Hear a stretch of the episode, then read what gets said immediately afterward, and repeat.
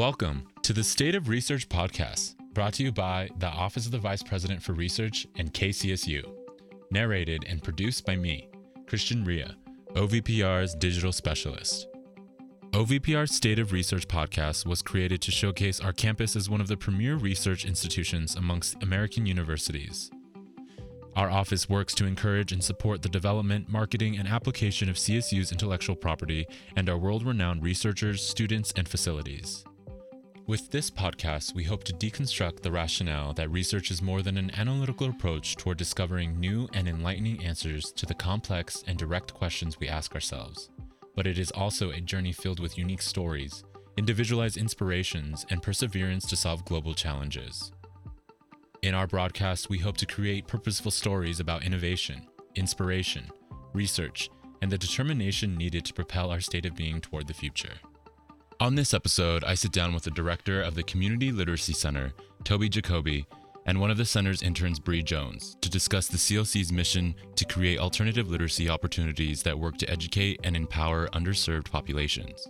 With some background on the CLC and their Speak Out program, we will then discuss Tobi and Bree's roles and some of the heartfelt moments they've experienced while orchestrating their literary workshops. Before jumping into this week's episode, I want to start off with a clip from the Speak Out Writing Workshop, which the CLC sponsors and organizes. In this workshop, writers are given the opportunity to respond to prompts on issues central to their lives, including confinement, freedom, family, pain, anger, beauty, love, life, place, and home. In this clip, you will hear the voices of two women reading aloud a collaborative piece they worked on to unify their voices and express the reasons why they write. Here is I Write. I write to find my focus. I write to set me free. I write because I love you. Loving you allows the loving of me. I write because it helps me understand. I write to avoid pain. I write with my raw feelings. I write to feel connected. I write, then I understand you. I write when the sun warms my face. I write from the pen of my inner goddess. I write fearlessly in my truth. I write to make memories. I write to smile through tragedy. I write to conquer Mount Everest. I write because I'm victorious. I write to please my angels.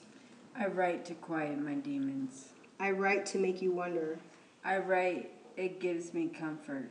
I write with no reservations. I write because on this line, on this paper, only I make the rules. I write to connect our speak out circle. By listening to this piece, I hope that you consider what topics may unfold during this episode. Here is the director of the Community Literacy Center, Tobi Jacobi, explaining why she is here on our podcast to share her insights on the work she does through the CLC and the Speak Out program. This piece by Brandy Sue echoes what many Speak Out writers feel and say about their work. They join our program to speak out, to listen, to get out of their cells. I'm here because I want you to know incarcerated women, the women who sit next to me every Wednesday in a writing workshop held at a county jail. The invisible women who strain to project their voices through bars, across miles, over concertina wire to catch your attention. I'm here because I want you to know women who aren't just playing prisoners on Netflix. Because for over 200,000 women in the United States, orange is not the new black. For writers like Brandy Sue and Sissy Paycheck, who read with her, orange is orange, a color they never again want to grace their shoulders and hips.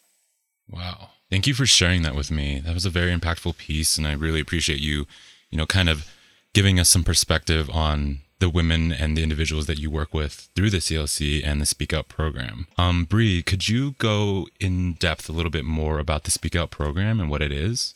Yeah.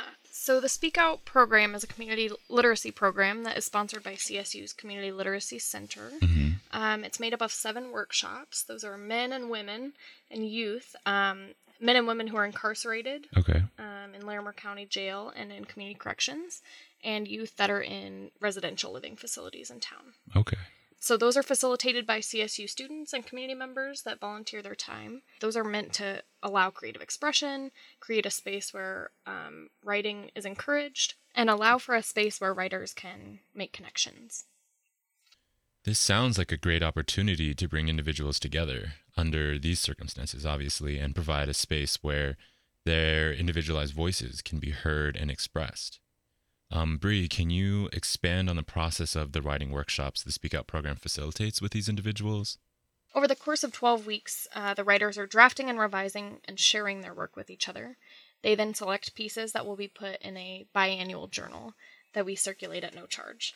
Um, also, at the end of the semesters, each group has a celebratory speak out reading that gives the writers a chance to read their work to wider a wider group. So community members are allowed to come in and uh, they write and read together. Thank you, Bree, for sharing some insights on the Speak Out program and what your what it kind of is about. Um, could you get into more detail about your specific role as an intern and a volunteer, and how you kind of orchestrate and organize the workshops? Yeah, so I have been a volunteer with the program about three years now. Um, I have volunteered and as well as interned. Um, so I've done the men's workshops in the jail, the men's workshops in the community corrections, and as well as the youth groups. As far as the workshops are organized and structured, um, every group is a little bit different, but usually the volunteers, volunteers and interns work together to create a workshop plan, or do one every other week, or however they want to do it. Um, they create uh, writing prompts with themes usually, Okay. um, and create workshop plans. We call them workshop plans because we don't want them to sound like lesson plans. Many of the people who we are writing with have had negative experiences in traditional school settings. Yeah, sure. So we really work hard um, in order to not create that type of setting, to create more of a collaborative, and like open space and open everything. space. Yeah. Exactly. Non-hierarchical. We're not Mhm. teachers. We're not there to to lecture them, but Mhm. more so to write with them. Um, so we really work hard at trying to create a non-hierarchical structure, and really we're just there as writers writing with them. Yeah, and I think that helps support them, you know, within the situation that they're in to feel comfortable about writing about their story, you know, and giving them that space again. Um, could you give me a sample lesson plan that you have, like one of your favorites that you've worked on? Tobi, you can jump in and talk about your favorite as well. Yeah, I'd really love to paint a picture of what it feels like to be in one of our workshops. When we first enter into the jail, we go through the stereotypical, what everyone might be imagining a series of steel doors, steel Oh, wow. clanging doors.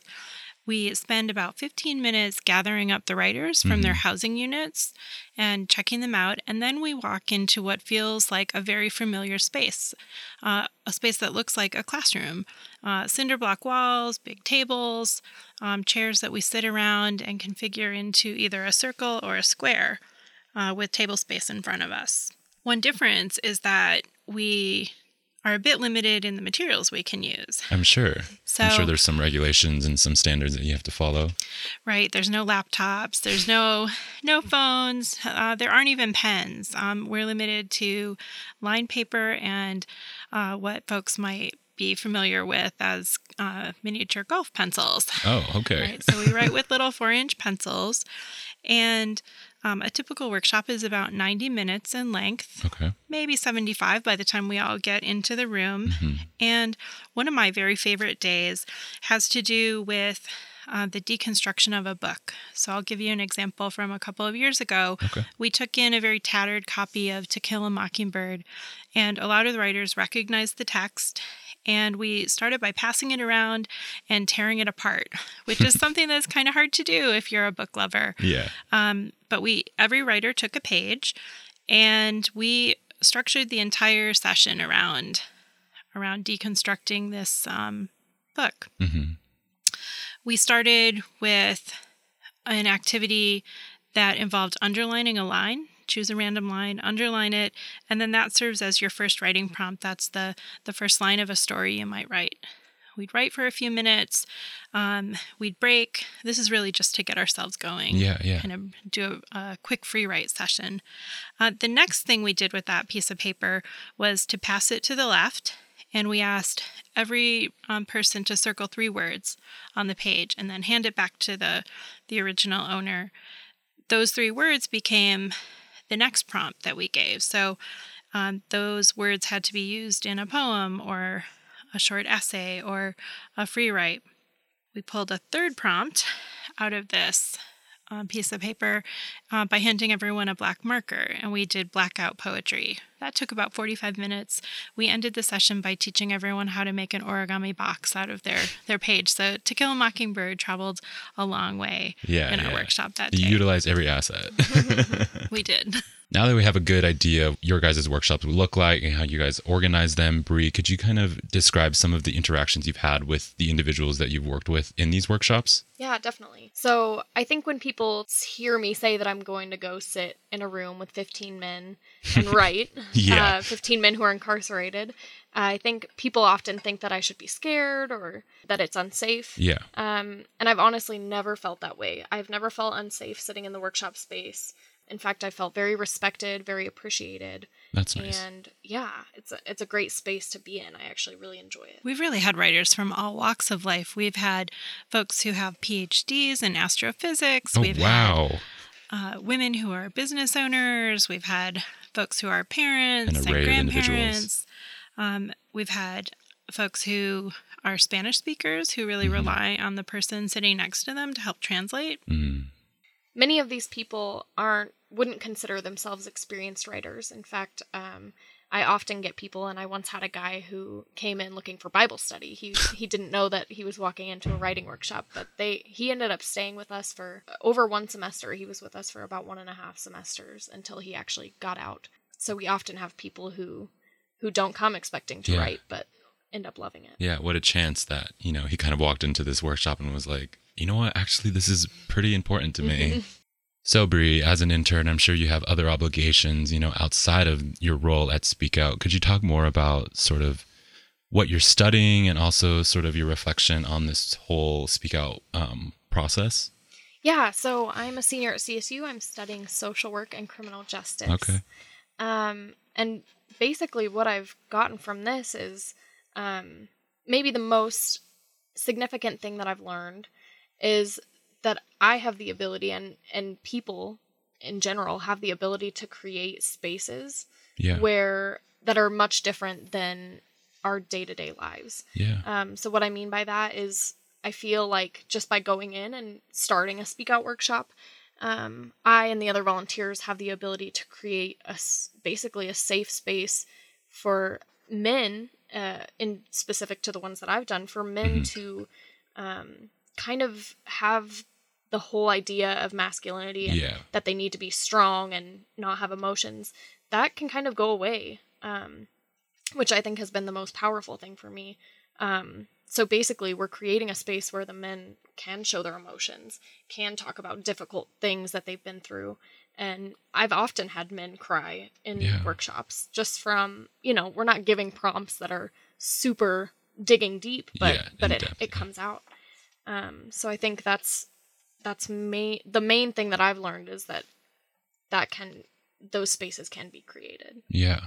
This would be challenging for me, you know, to kind of put myself in this vulnerable place with these individuals. It must take a lot of, you know, mental strength and stability. How do you think writing with these men has shifted your perspective on incarcerated individuals? I think just hearing their stories um, has given me a lot of insight into and made me realize that these are just people. Yeah. Um, they've made bad decisions in the past, but they're more than that. This has also given me more of an understanding looking at the bigger picture of how and why people end up incarcerated. Um, I've heard a lot of stories of trauma in the writers, and they often have generational issues with mental illness and drug and alcohol abuse, and this is often uh, at least part of what they've been incarcerated for. Yeah. I feel like you've, you know, witnessed the cycle of that for sure. Well, thank you, Bree, for sharing some of your insights on the Speak Out program as well as your sort of reflection on your experience with it. Um, Tobi, could you give me some more insight on the CLC and how this program kind of has integrated into it and what comes out of the CLC? I'm happy to. Great.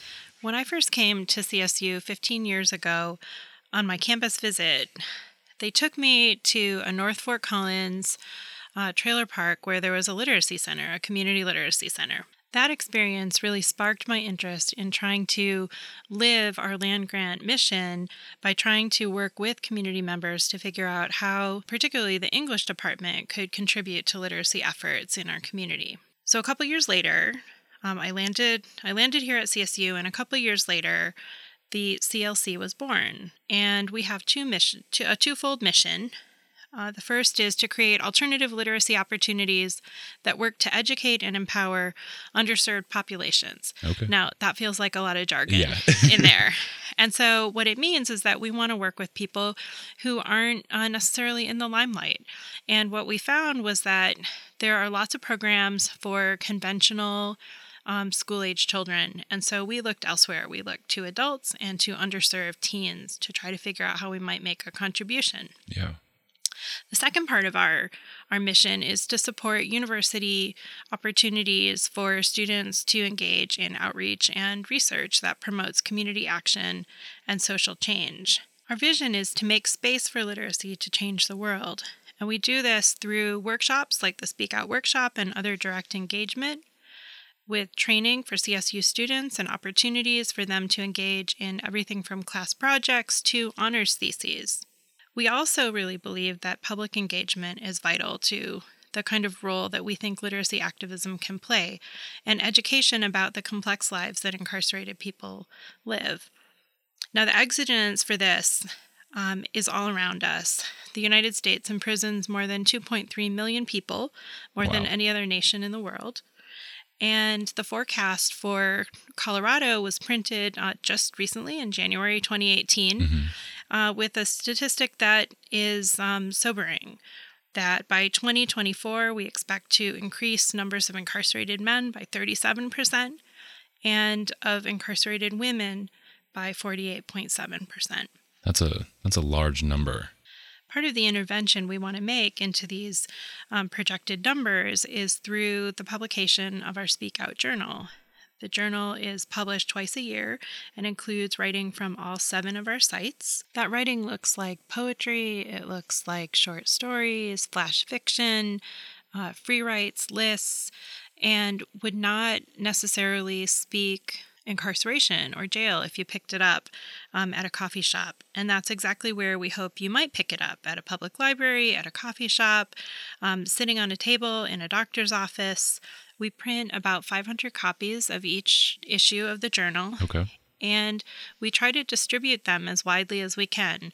They have traveled all over Larimer County, all over Colorado, and even far out into the world. We have had some travel to Korea, to India, to um, Scotland, and the UK in the last few years.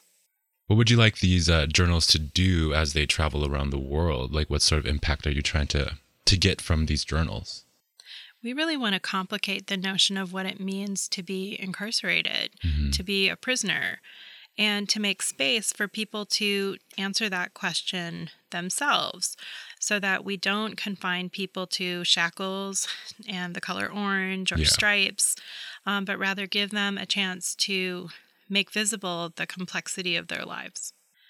Prisons are often located on the edges of our towns or in rural areas um, of the United States, and publishing the Speak Out Journal is a way for us to bring the issue of incarceration, of mass incarceration in the United States forward. I think that's a great move and initiative that you guys are taking at the CLC and with through the Speak Out program to kind of you know bring to light this this issue that you know people don't really talk about, and it's it's an issue that we should all you know have some perspective on.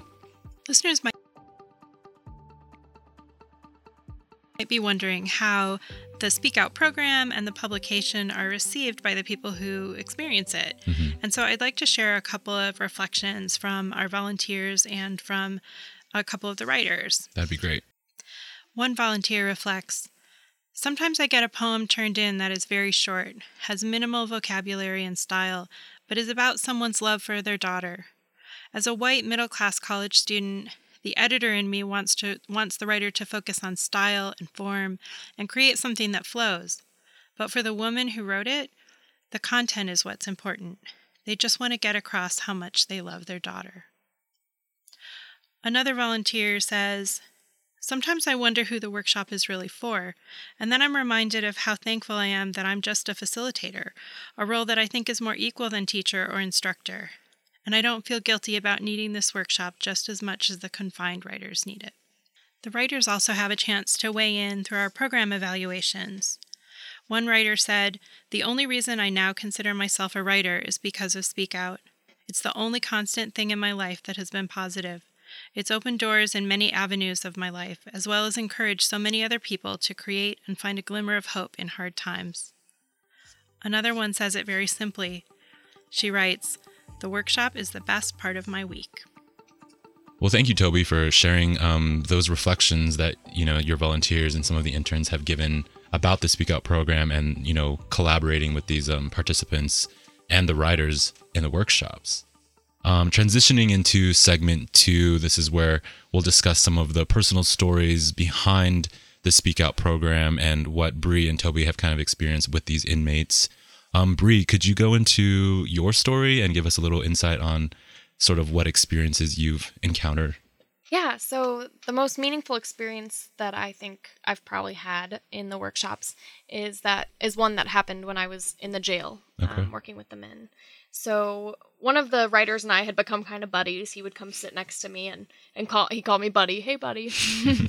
and uh, so I got the chance to tell him when his piece of art made it onto the cover of one of the Speak Out publications. Oh, nice. Yeah, I'm sure he was Um, very happy about that. Yeah, so he actually told he kind of kind of got welled up tears in his eyes and said, "Bree, this is the best thing that's happened to me in 15 years since I started doing Wow. drugs." And um that was that was pretty impactful. for, Impactful me. for, sure. Yeah. Yeah. What about you, Tobi? This experience really brought to my attention how important this workshop is for these people. Um, I've heard it often that it's important to them, but I didn't realize how important it can be to some of them. We? I really want to tell you about one writer that I had a chance to work with um, as she cycled in and out of jail over a Mhm. couple of years. Her name was Samsara, and I had a chance to both interview her for a, a project that collected writing histories from a bunch of the women uh, when I was doing a study with with gender and women Mhm. in in prison. Samsara said, Everyone tells me I can be a writer, write books, but I don't see that in myself. And that, that was a kind of theme that she came back to again and again, even though she was one of the most prolific writers that Mhm. we had a chance to work with. She wrote a piece um, called Welcome to Your Life, and I'd like to just read a couple of lines Okay. from it. Welcome to your life. Counseling watch, medical watch, guards yelling, doors slamming. Now you want out. Endless card games, spades master now. Med rounds, shakedowns, hand me down panties, forest green shower curtains. I hope they can only see my feet. So it's part of a poem that's about six stanzas long. And Samsara really makes me think about what we want to be visible in our justice system uh, as we think about literacy, as we think about whose stories matter. Um, she also said this later in her interview I've had people say, You need to write when you're happy, but I don't feel like writing when I'm happy. My therapist would tell me, You need to write when you're happy because then they can see the difference. But I can see the difference. I don't write when I'm happy. What am I going to say? Oh, my world is sunshine and rainbows? No. And what I love about this is it really points out the kind of role that writing plays for a lot of people who are incarcerated. That they use it as an outlet, they use it as a communication tool. Um, they use it for lots of reasons that are that are pretty deeply connected, not just to literacy and education, but also to their sense of gender identity, ethnic identity, racial identity, community connection, and basic human connection to those in the world that they will inevitably encounter when they leave jail. Another experience that sticks with me started with a very simple prompt. We put an empty bowl in the middle of the table and asked the writers what they would fill it with. Writers said things like, My grandmother's pozole, knowledge, love letters to my daughter. And this is the metaphor we want to live with what will we fill our bowls?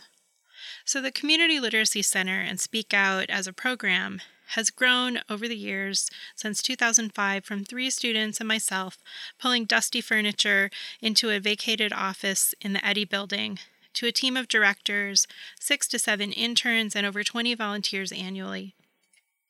As we think about the future, we're committed to working with writers and helping to make space for them in both our collective minds and hands.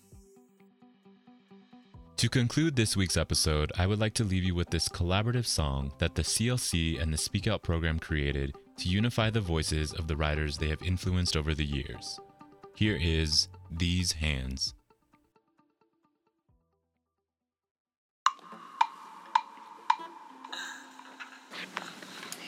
These hands will love you. These hands will love you. These hands have new lines, lifelines that will appear as of. Lifelines that will appear as of one. These hands have wiped away my tears. hands have wiped away my tears. These hands have done many good things. These hands have done many These good hands things. have caught my tears when I These cry. hands have caught my tears. These hands will welcome Jesus into my life. These hands have the power to heal others. These hands have the power to heal others. These hands have put needles in my body. These hands have put needles These in my hands have comforted a crying child. These hands have comforted. These hands have punched through walls. These hands have punched These hands have held tightly to the edge of a boat. held tightly These hands have been held to the sky. These hands have been held to the sky. My hands will create My beauty. hands will. These hands have reached for These love. hands have. These hands have punched rising These hands down. have punched rising. These hands will hold you. These hands will. Whether it be right or left, palms have the lines for it all. Palms have the lines for it These hands have helped destroy my life These hands have helped destroy my life with drugs. These hands have done things I'm not so proud of. These hands have helped me deal. These hands have helped me deal. These hands have been through pain. These hands have been through. These hands have comforted my children. These hands have comforted my. These hands have got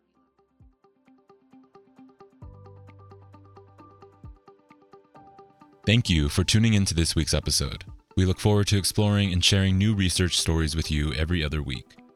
For more information and how you can volunteer with the Community Literacy Center, please visit speakoutclc.wordpress.com. Special thanks to KCSU for giving us this platform to tell these stories, Tobi and Bree for being on the show and sharing their enlightening experiences with the CLC and the Speak Out program, and all of you listeners for tuning in with us this week. Until next time, ciao.